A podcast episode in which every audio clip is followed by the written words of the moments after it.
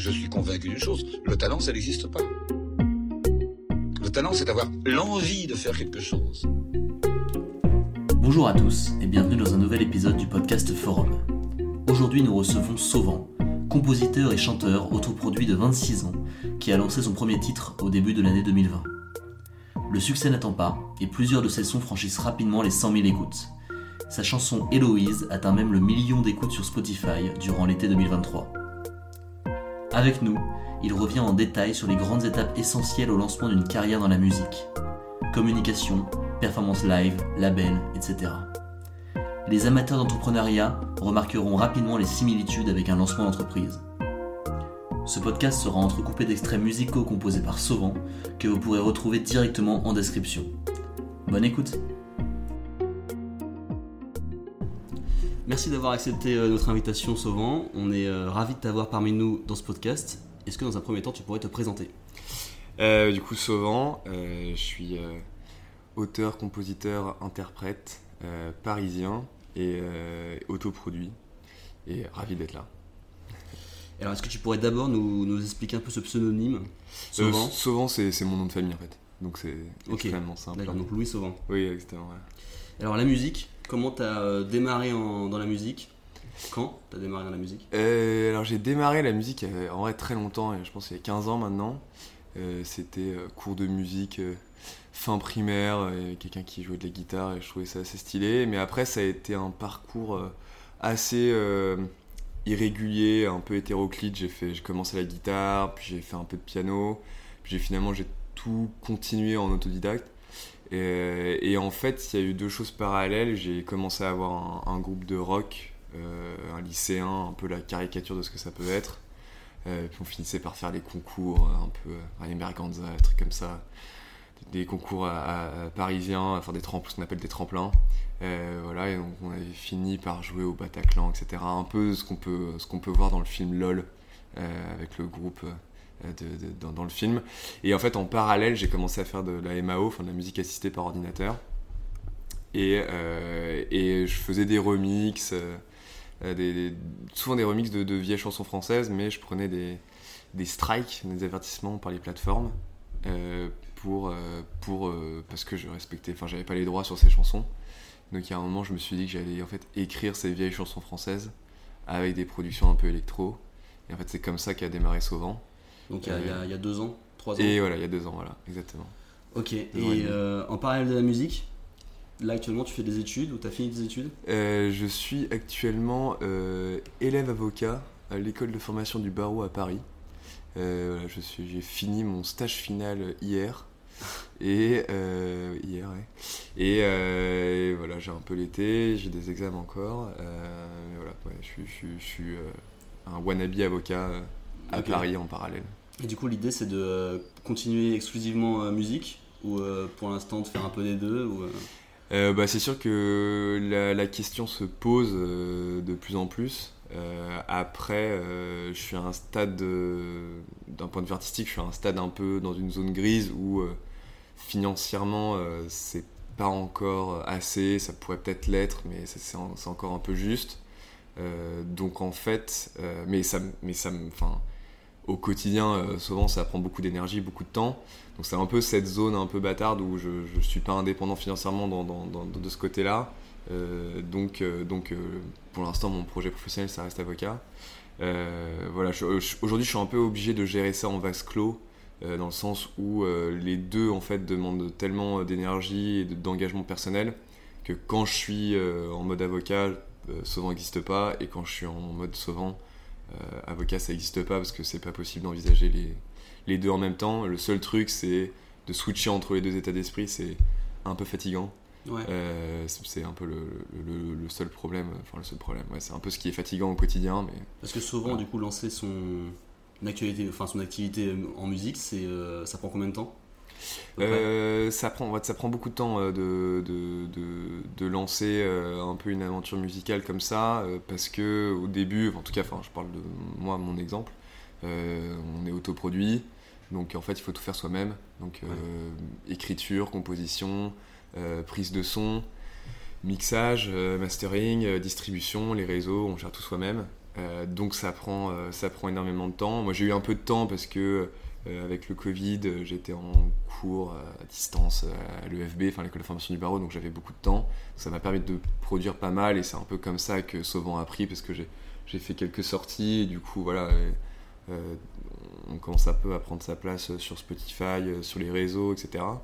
mais c'est sûr que sinon c'est très très chronophage. Quoi. Alors au niveau musical, euh, c'est quoi tes inspirations? Euh, Mes inspirations, euh, globalement, c'est la musique populaire en fait, au sens large. la chanson, la chanson populaire, au sens large parce que moi, je suis très inspiré sur les textes par les chansons de Dalida et Claude François, qui sont pas écrites par Dalida et Claude François, mais ces, chansons-là, ces textes-là, ou Aznavour, pour des, pour des refs plus récentes, Benjamin Biolay, Juliette Armanet. Mais euh, je m'inspire aussi, euh, pour ça que je dis, au sens large, euh, le, rap populaire. donc moi j'ai beaucoup écouté Necfeu, Lumpal, des, des, des, mecs comme ça, pas des, pas des artistes niche très clairement, assez, enfin presque mainstream, surtout très, très, très connu.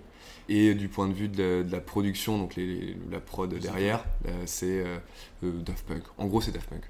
Enfin, ce, que, ce que je recherche comme son, c'est m'approcher de, de, ça, de, de ces sonorités-là, de ce rythme-là, de, de ce pep-là. Donc, de ce peps-là. Donc, voilà, c'est voilà, la chanson populaire. Euh, le, le, mix, le mix, t'as commencé ça euh, il y a combien de temps? Le mix, bah, en fait, j'ai commencé à faire de la MAO, donc la musique assistée par ordinateur, il y a euh, il y a 10 ans, je pense. 10 ans, c'est. Tout seul Tout seul, ouais, tout seul, sur GarageBand en fait. Ouais. Et puis on essaie de faire des remixes, on, tout marche pas, on comprend pas trop pourquoi, ça sonne pas comme à la radio. Puis tout d'un coup, on se dit, ah, on, va peut-être aller sur YouTube pour voir si des gens ont fait des vidéos. On se rend compte qu'en fait, sur YouTube, il y a des encyclopédies entières de, cours de mix. Et donc, en fait, c'est en passant des heures et des heures et des heures sur YouTube qu'on commence un peu à mixer. Mais on n'arrivera jamais à une formation d'ingé son hein, en étant sur YouTube. Mais c'est vrai que ça permet quand même d'arriver à un son qui se rapproche euh, des choses qu'on peut écouter à la radio. Ou en tout cas, d'être audible pour un, un public assez large sans qu'ils se disent ça a été fait dans un garage. Alors quand on écoute euh, tes sons, là tu parlais de tes paroles, on se rend compte que c'est quand même très recherché. Souvent c'est des phrases euh, longues, il y a des métaphores, c'est découpé pour suivre un peu le, rythme de la musique. Mmh. Qu'est-ce que tu cherches à faire en fait avec tes paroles? Je pense par exemple à la chanson La Belle Époque, où il y a vraiment cette, volonté de faire des longues phrases. On mettra un extrait aux auditeurs juste après ta, réponse. Euh, moi, ce que je recherche avec les paroles, en fait, c'est. bon, comme, comme j'ai dit déjà, c'est inspiré un peu des, chansons à texte très français, de, de, l'époque d'Aznavour, euh, d'Alida, Claude François. Moi, ce que le, le, process d'écriture un peu qui s'est imposé euh, voilà, au fil, au fil des, années, c'est je, je prends des épisodes de ma vie et je, en fait, je, je le réinscris dans, dans l'imaginaire collectif. Donc, euh, voilà, j'emprunte des, des, symboles, des, des mythes, des, des, un univers comme ça connu de tous. Et j'essaie de le réinscrire dans cet univers euh, et il y, a deux finalités en fait. De un, c'est pour que ça parle à tout le monde, euh, pour que chacun puisse s'approprier la chanson, tout bêtement. Et puis deuxièmement, euh, je trouve qu'il y a un peu, ça répond un peu à un impératif de pudeur chez moi, le côté toujours vers, vers la métaphore, les images, parce que j'ai beaucoup de mal avec la description pure d'un épisode de, de, vie. Là récemment, je suis tombé sur des, sur des artistes qui parlaient de la, de, la mort euh, d'un proche, euh, de, leur famille, mais qui en parlaient hyper explicitement. Et moi, je pourrais jamais écrire quelque chose comme ça, euh, quelque chose d'aussi direct. Bah, en fait, le meilleur exemple, c'est sûrement la, chanson Le Lion, où, où je parle de la mort de, mon chien, en fait. Mais j'avais jamais écrit une chanson où le refrain c'était Mon chien est mort, tu vois. Pour moi, j'allais forcément du coup devoir déplacer cet épisode de ma vie et le mettre dans l'univers, du roi lion, qui est donc commun à tout le monde. C'est un espèce de mythe que tout le monde a en tête, à Kuna Matata, tout le monde sait à quoi ça fait référence. Et donc en fait, c'est voilà, c'est déplacer ces épisodes de vie là dans, dans, dans, un univers collectif. et du coup, ça... Matata, pour les auditeurs qui ne euh, comprendraient pas, Akuna Matata, c'est dans le refrain du coup. De... Oui, pardon, c'est dans la chanson Le Lion. Ouais, non. pardon. Euh, et, euh, et, en fait, ouais, c'est comme ça, c'est comme ça en fait que l'écriture se fait. Donc, je déplace cet épisode dans, dans l'imaginaire collectif, et du coup, en fait, les images, les symboles, et du coup, bah, l'effort d'écriture vient avec parce que je suis obligé d'écrire en fait et de, de, transformer un peu cet épisode pour que ça parle à tout le monde. Et ça, par exemple, ça peut mener au fait que les gens ne comprennent pas ce que tu veux dire, ou alors il, s'approprie la musique, comme tu dis, mais ils comprennent pas ce que tu veux dire. Ça, c'est pas euh, grave en soi. Non, ouais, c'est pas un problème. Il y a, il y a plein de gens, euh, la chanson Héloïse, euh, il y a des gens qui ont des, des interprétations très, très différentes. Euh, j'ai pu, j'ai pu même entendre des gens qui pensaient que je parlais d'un viol, euh, choses comme ça. Bon, ça évidemment, euh, ça fait tout de suite un peu bizarre quand, quand, quand c'était pas du tout le but. Mais, euh, mais d'un autre côté, je, je pense que justement, le, le- ce, process- ce processus d'écriture qui vise à déplacer, voilà, à réinscrire dans l'imaginaire collectif des épisodes de ma vie, euh, il y a ce risque-là, mais pour moi, c'est pas un risque, c'est plutôt. c'est- C'est c'est bénéfique. Chacun, du coup, a un peu son interprétation, se l'approprie, et c'est en fait, c'est le but, c'est que chacun puisse le, le, remettre, remettre en fait, dans, sa vie, euh, ouais, dans, son, dans son univers. Qu'aurais-tu fait à ma place? Revoilà les vipères, revoilà le scorpion. Sortirons-nous de l'hiver et de la fosse au lion Et quand le feu s'arrête, ce qui mort. Des images plein la c'était la belle époque. Et quand le jeu s'arrête, dans un dernier effort, je noie mes larmes de sel, c'était la belle époque.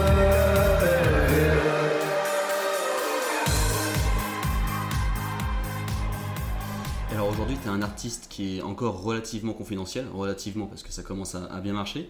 Souvent, tu es comparé à d'autres chanteurs et groupes de la nouvelle scène française, ou en tout cas, tu es souvent associé à eux en concert. Je pense à Sans Lactose par exemple. Mm. Euh, Est-ce que tu aimes bien ce côté euh, musique indé, fête maison, où euh, vous vous retrouvez tous ensemble? Euh, je trouve ça hyper sympa en fait, euh, parce que je trouve que l'indé, euh, c'est, c'est, une super école. Euh, on, apprend, on apprend beaucoup de choses euh, bah, sur la musique évidemment, euh, le mixing, euh, production, apprendre à gérer ses réseaux. euh, voilà, en fait, on comprend que c'est, un métier en fait, que c'est pas, pas juste un hobby. C'est un hobby, c'est un plaisir, ça doit le rester, mais c'est quand même, c'est une, petite entreprise euh, euh, qu'il faut monter en fait. Et du coup, je trouve que c'est hyper sympa et on se retrouve du coup avec des gens comme ça, on a un peu les mêmes problèmes, on se rend compte qu'on a les mêmes problèmes en fait, parce qu'on est, très seul quand on est en, en indé et qu'on commence, on est tout seul dans sa chambre en fait, et on parle à personne. Sur, sur Instagram, il y a 100 abonnés, euh, on est tout seul quoi. Et en fait, euh, une fait, le fait de rencontrer un peu euh, ces, ces gens, on se rend compte qu'on a un peu les mêmes problèmes, et du coup, échanger, c'est cool quoi, ça, ça, ça permet de d'avancer, de, de, de se sentir un peu moins seul. Euh, et puis du coup, en fait, euh, on se rend compte que parfois on a un peu des publics communs, euh, et en fait, du coup, faire des concerts ensemble, c'est- assez cool parce qu'on se retrouve devant des gens qui sont trop contents de venir parce que, en fait, même si on est, on est encore émergent, enfin, on est à un stade euh, voilà, de développement, euh, pour l'instant, euh, voilà, on est au début.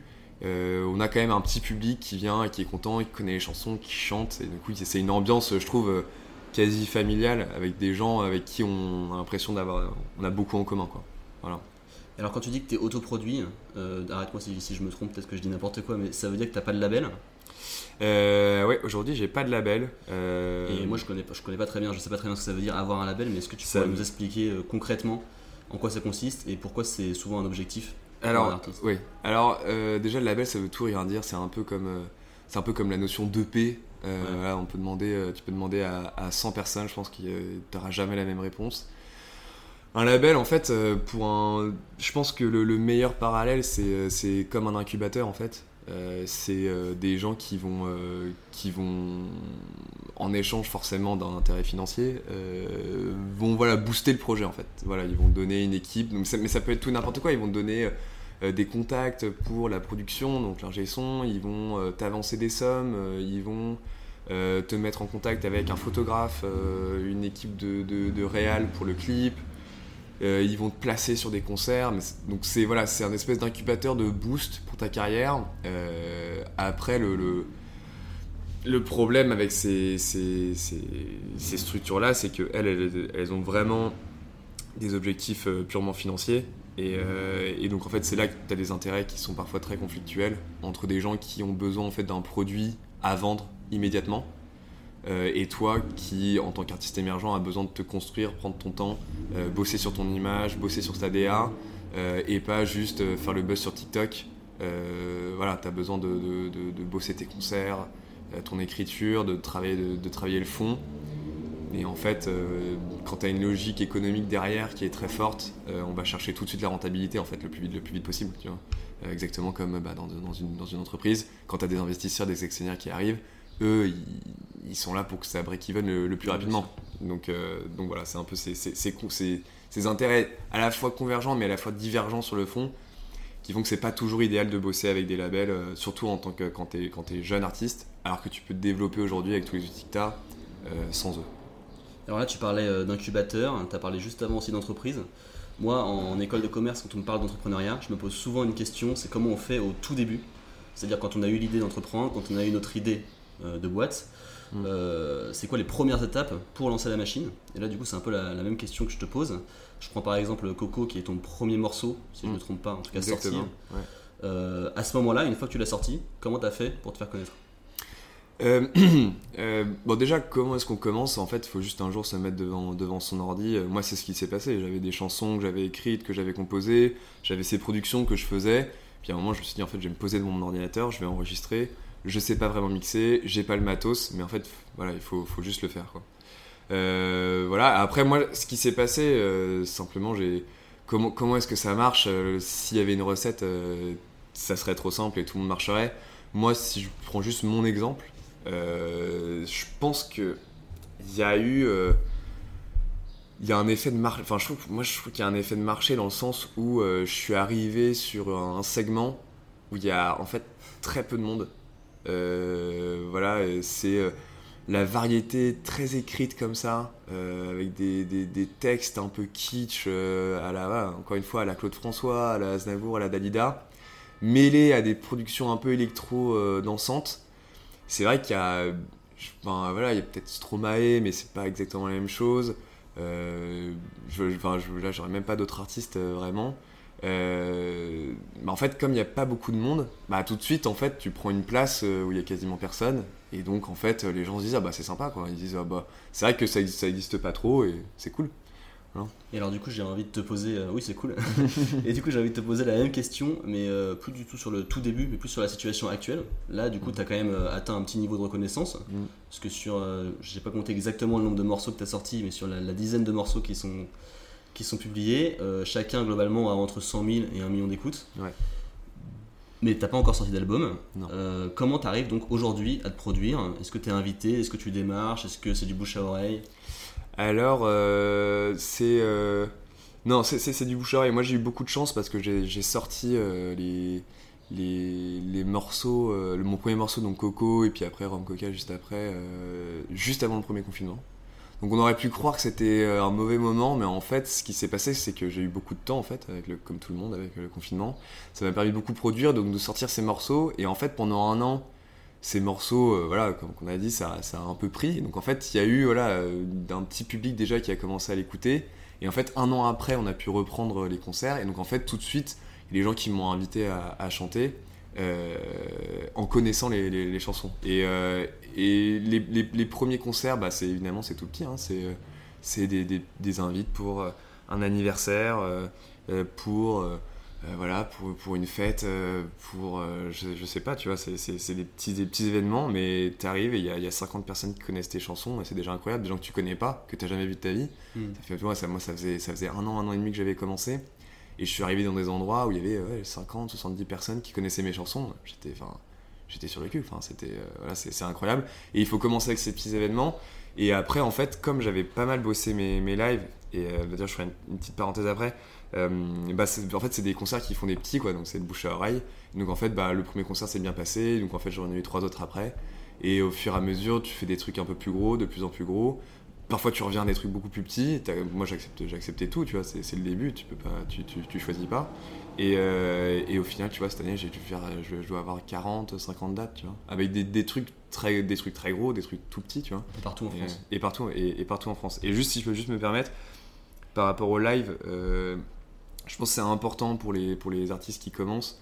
Euh, je sais qu'il y y a une énorme pression sur les réseaux, buzzer sur TikTok, buzzer sur Insta, mais je pense que rien ne vaut, franchement, un bon concert. Moi, je me rends compte, j'ai beaucoup bossé mes lives, j'ai répété 50 heures avant mon premier concert, j'ai passé 300 heures à, faire, à refaire mes productions, pour faire des productions live, pour que ça soit bien. Et je me rends compte que ça m'a beaucoup servi. Et je dis, rien, ne vaut euh, pour tes réseaux, pour ton aventure musicale, pour te construire un public, un super concert. Alors justement, en parlant de live, moi je suis allé te voir euh, du coup euh, en live, c'est là que je t'ai découvert. J'ai trouvé ça bah, justement vraiment très bien pour le coup. Et, euh, et, euh, et après, je suis allé retrouver. euh, j'ai essayé de rechercher des lives de toi sur YouTube ou des choses comme ça. Et j'ai vu juste quelques stories sur Insta. Ouais. Et donc ma question c'était est-ce que tu te décrirais comme un chanteur de studio ou comme un artiste de live plutôt? Et, et pourquoi il n'y a pas de, de vidéo de live de toi sur YouTube? En fait, la, la- la réponse elle est très simple, c'est que les, les gens ne mettent pas en ligne sur YouTube des, des vidéos de showcase d'artistes émergents. En fait, en fait, là pour l'instant, je suis invité à des festivals, je suis invité à des événements. euh, tu vois, j'ai fait l'Altiglisse, euh, le, le- le festival à HEC là où tu m'as vu, euh, des, des- voilà, des, événements comme ça. Mais en fait, à part pour les stars, quand, quand SCH il fait un showcase, évidemment qu'il y a des vidéos sur, sur YouTube, mais je suis quand même pas encore au stade de fame de, de SCH. Euh, donc en fait, tant que, tu, tant que moi je fais pas de, de, de concerts autoproduits dans des vraies salles, donc ça peut être la Boule Noire, l'Olympia, la Cigale, machin, il y aura pas de vidéo de moi sur YouTube parce que les gens trouvent, enfin prendront jamais le temps de mettre une vidéo de moi c'est encore trop petit, il n'y a aucun intérêt de mettre une vidéo de moi sur YouTube euh, en train de faire un showcase, même si c'est l'Altiglisse, même si c'est aux Ovalides qui sont des gros événements, il n'y a pas d'intérêt euh, énorme à, à mettre ça en ligne. Donc voilà. Et je, euh, chanteur studio, chanteur live, euh, les deux. Ok. Et pour revenir à ta musique, je me demandais ce serait quoi ton morceau de ta composition, euh, ton morceau favori? Et on en mettra un petit extrait.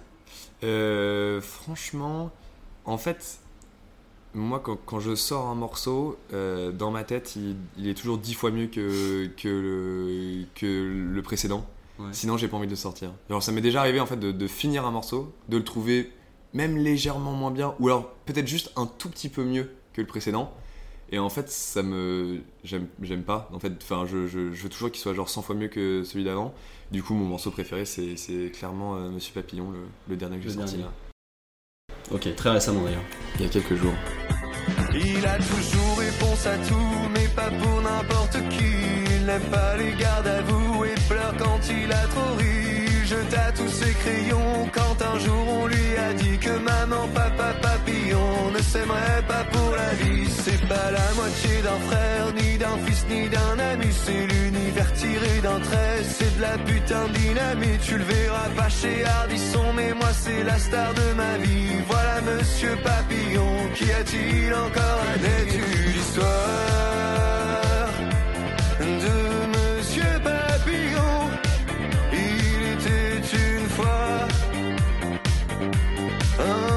garçon. Papillon, dis où vont tous ces chars à voile en Normandie. Jouerons-nous au foot cet après-midi? Reviendras-tu me lire une dernière fois l'histoire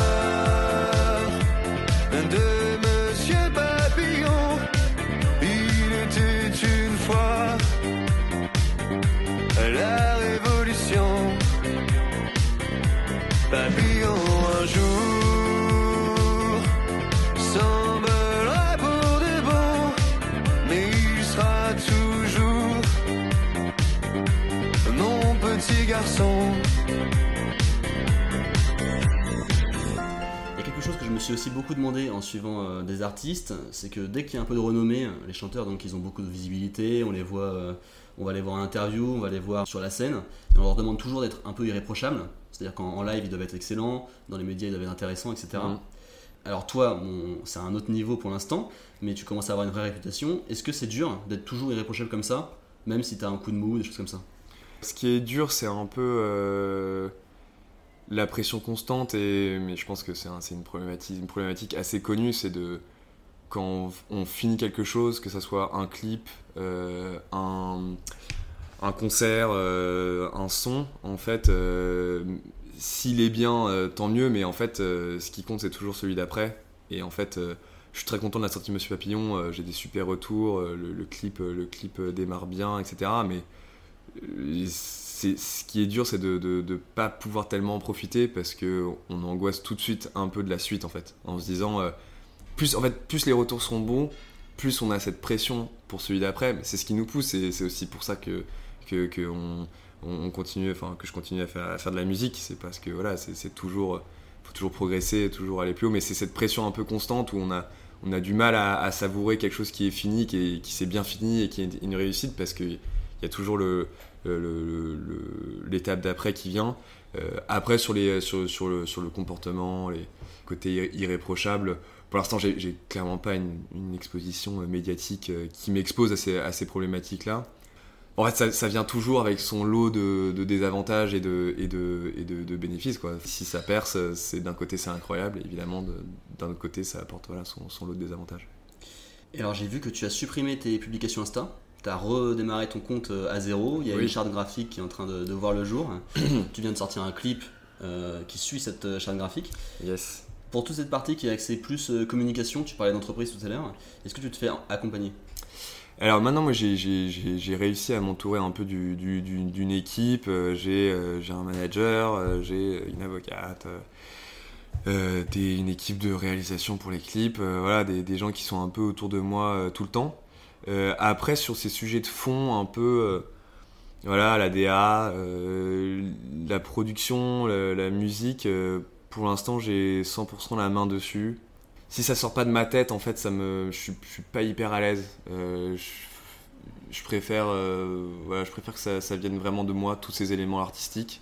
Après, c'est juste, voilà, je discute toujours avec mon équipe de, plein de sujets et plein d'éléments, mais globalement, euh, tout, sort de ma tête et puis c'est une, discipline que j'aime bien m'imposer en fait. Là, la nouvelle, la nouvelle, la nouvelle DA, là, maintenant voilà, je vais, il faut s'y tenir, euh, il faut que les images euh, soient dans la même lignée et tout, mais c'est une discipline qui est assez cool à suivre euh, quand, quand, on l'a créée elle-même, quand on l'a créée, nous, nous-mêmes, pardon. et du coup, donc c'est pour ça aussi que je préfère le faire moi-même parce qu'après je prends plaisir à le suivre et à respecter voilà, cette discipline. Alors cette nouvelle DA, qu'est-ce que tu recherches? Comme communication Ton objectif c'est de montrer, c'est de montrer quoi? C'est, de coller un peu à l'univers que j'ai envie de renvoyer. Euh, c'est l'univers un peu néo-rétro, euh, c'est-à-dire, euh, voilà, c'est, en fait, c'est de retranscrire en fait en image ce que, ce que je chante, ce à quoi mes musiques ressemblent. Donc des, vieux textes, un peu des vieilles mélodies qu'on a l'impression d'avoir déjà écouté sur quelque chose d'un peu électropop. Donc en fait là, la nouvelle DA, c'est ce côté un peu le nœud papillon, la chemise crème, un peu à la Claude François mais euh, contrebalancé avec euh, une couleur un peu pop euh, sur, le, sur le costume, et puis les sneakers, les, les, les, baskets un peu cool pour, pour voilà, se contrebalancer ce côté un peu ringard que, qui pourrait avoir, que j'aime bien, mais qu'il faut quand même customiser un peu parce que sinon on est vraiment complètement ringard, c'est quand même pas le but. Alors avec cette nouvelle DA, il y a une nouvelle grosse question. L'avenir de Sauvant, c'est quoi pour toi? C'est-à-dire les prochaines grandes étapes, c'est quoi? Alors les prochaines grandes étapes, c'est euh, tout simplement, euh, bah, j'en profite pour, pour l'annoncer d'ailleurs. Donc je vais lancer un, crowdfunding pour euh, financer le premier album de Sauvant. Voilà, qui sortira, voilà, Monsieur Papillon est du coup le premier morceau de, de, de, cet album. C'est un petit album parce que quand on est émergent, il faut pas sortir 14 morceaux en même temps parce que sinon en fait on, on, grille des cartouches. Donc c'est un petit album voilà, que j'ai beaucoup travaillé, que je vais enregistrer et clipper cet été grâce notamment euh, bah, évidemment les, revenus des streams, des concerts et tout, et puis aussi le crowdfunding qui, vient, qui va venir compléter. Et donc voilà, ça sortira à, la rentrée. Et les prochaines grandes étapes pour moi, là, les, les milestones, c'est euh, euh, bah, sortir l'album. Et puis voilà, les, prochains grands défis, c'est rentrer en édito sur, sur Spotify, voilà, faire une playlist, faire une vraie salle, un concert autoproduit. Donc même si c'est une petite salle, voilà, un concert de Sauvant et pas Sauvant euh, au festival de euh, ou euh, au festival je sais etc un, concert de Sauvant dans une salle que je fais moi-même avec mon équipe de production. Alors s'il y avait un artiste dont tu voudrais imiter la trajectoire de la carrière ce serait qui? Puisque tu es au début de ta carrière. Ah. un artiste que, que j'admire particulièrement. Oh, je pense que je pense que Stromae. Ouais Stromae. Parce que je trouve qu'il a, il a, il a jamais fait de concession sur le style qu'il avait adopté euh, au-delà évidemment de son succès interplanétaire qui est tout à fait enviable, je pense, là, je pense que j'atteindrai pas forcément, mais on sait jamais, on sait jamais. Mais euh, mais ouais, Stromae parce que ouais, il a il a, il a, fait, il a jamais fait aucune concession, il a il a il s'est il s'est Enfin, son univers, il est, il est, marqué, il est clair, il est, il est, il est qu'à lui, euh, et c'est un peu, c'est un peu ce que je recherche. voilà, se fixer un univers et et, euh, et- s'y tenir. Et je trouve aussi euh, ce qui est tout à fait euh, admirable avec lui, c'est qu'il a sorti son album. Et après, il a fait une vraie pause. Il a, il a, il a pas sorti des singles, il a pas fait des feats pendant. enfin, il a fait un feat avec Orelsan, mais il a vraiment fait une pause artistique pour lui, etc. Il a pris le temps de, de sortir un album. Et en fait, aujourd'hui, à l'ère du streaming où on sort, on sort des, les, les artistes sortent des singles tous les mois, il faut, il faut nourrir l'algorithme de Spotify, il faut le relancer, il faut le faire tourner, etc. Il faut balancer sur les réseaux. Ça demande beaucoup de courage de se dire, et c'est quand même un peu ce que j'ai fait, mais moi j'ai quand même pris un risque assez énorme. euh, ça- c'est pas mal de courage de pas sortir de morceaux en fait, de rester silencieux pendant un petit bout de temps, parce que euh, il y a tellement de sons qui sortent qu'on peut en fait disparaître. Et voilà, il faut, il faut avoir confiance en son public, il faut avoir confiance en sa musique, se dire que les gens vont continuer à écouter, vont continuer à écouter pendant un an, pendant quelques mois en tout cas. Et en fait, euh, c'est pour ça que, voilà, sur, sur tous ces points de vue, je trouve que Stromae, c'est, c'est, c'est admirable. Ok, donc toi tu veux plus privilégier la, la qualité. quoi. C'est Ouais, bon, c'est un, ça- c'est un peu le mot d'ordre. Ouais, bon, après, ça, ça, ça peut paraître un peu, euh, c'est un peu, c'est un peu, c'est un peu facile et prétentieux de dire euh, je préfère la qualité que la quantité, parce que tout le monde préfère la qualité que la quantité. Personne te dira, moi je préfère la quantité que la qualité, mais, mais euh, c'est un peu, je pense quand même, euh, ouais, c'est un. Enfin, c'est bien de se le rappeler, quoi. Voilà. À, un- à- une époque où les, les gens sortent quasiment plus d'albums, il n'y a que des singles, des petits EP, parce que c'est moins cher, parce que bah, c'est plus euh, Spotify compatible. euh, voilà, c'est c'est bien de, de- de- de le garder en tête, je trouve. Ok. Et euh, pour conclure du coup cette, euh, cet épisode, depuis le début de ta carrière de chanteur, c'est quoi qui t'a, de compositeur, de chanteur, d'auteur, Mhm. c'est quoi qui t'a marqué le plus, que ce soit euh, positivement ou négativement? Ce qui m'a marqué le plus, alors négativement, je pense que c'est clairement les, les premiers commentaires négatifs. Tout d'un coup, on se rend compte qu'on est, ex- on est exposé sur les réseaux à euh, l'entière méchanceté du monde. Et en fait, euh, je- j'ai bien dormi après, quoi. Mais en fait, c'est tout d'un coup, on se rend compte que, oui, en fait, on n'est plus dans un petit cocon, que en fait, euh, l'exposition, même modeste, même limitée, tu vois, euh, bah ça en fait ça ça t'expose à, voilà, à la malveillance euh, inhérente Ouais, euh, filtre, au réseau ouais. au exactement pas de filtre en fait tout, tout, tout de suite sur Monsieur Papillon je sais plus je lisais hier et il y a quelqu'un qui a mis euh, ouais les clips c'est pas encore ça. Et en fait quand on n'est pas habitué c'est tellement violent et euh, c'est très choquant et ça, passe au bout de quelques minutes et je pense qu'on s'y habitue quand on est surexposé on, se fait insulter partout etc donc c'est pas mon cas encore mais c'est tellement violent que, voilà ça c'est vraiment la- l'aspect un peu négatif. Et puis l'aspect positif euh, je pense que j'aurais pas de moment unique mais il y, a- eu des moments où euh, en concert euh, quand on se retrouve euh, le, moment le plus incroyable, c'était au, un événement qui s'appelait les Ovalies, là où il y avait, je sais pas, devant la scène, il y avait 3000 personnes qui étaient pas là pour Sauvant, mais qui étaient là pour l'événement, mais qui connaissaient beaucoup ce que je faisais dans, cette, cette région-là.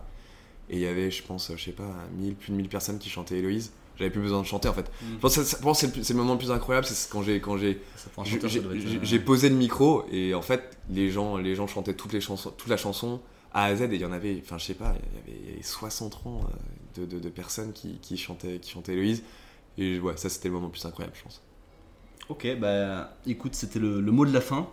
Merci beaucoup euh, Sauvin d'avoir accepté notre invitation. ah, merci à vous C'était un grand plaisir de t'avoir dans ce podcast. On te souhaite beaucoup de succès pour le pour l'album. merci beaucoup Et pour tous ceux qui nous écoutent, je vous conseille d'aller écouter ces morceaux. Ils sont disponibles sur toutes les plateformes et je vous mettrai le lien d'ailleurs dans la description. Louise, tu chantes une nuit longue et blanche sur tes hanches blondes. Et Louise, tu danses. Et Louise, tu chantes une nuit longue et blanche sur tes hanches blondes.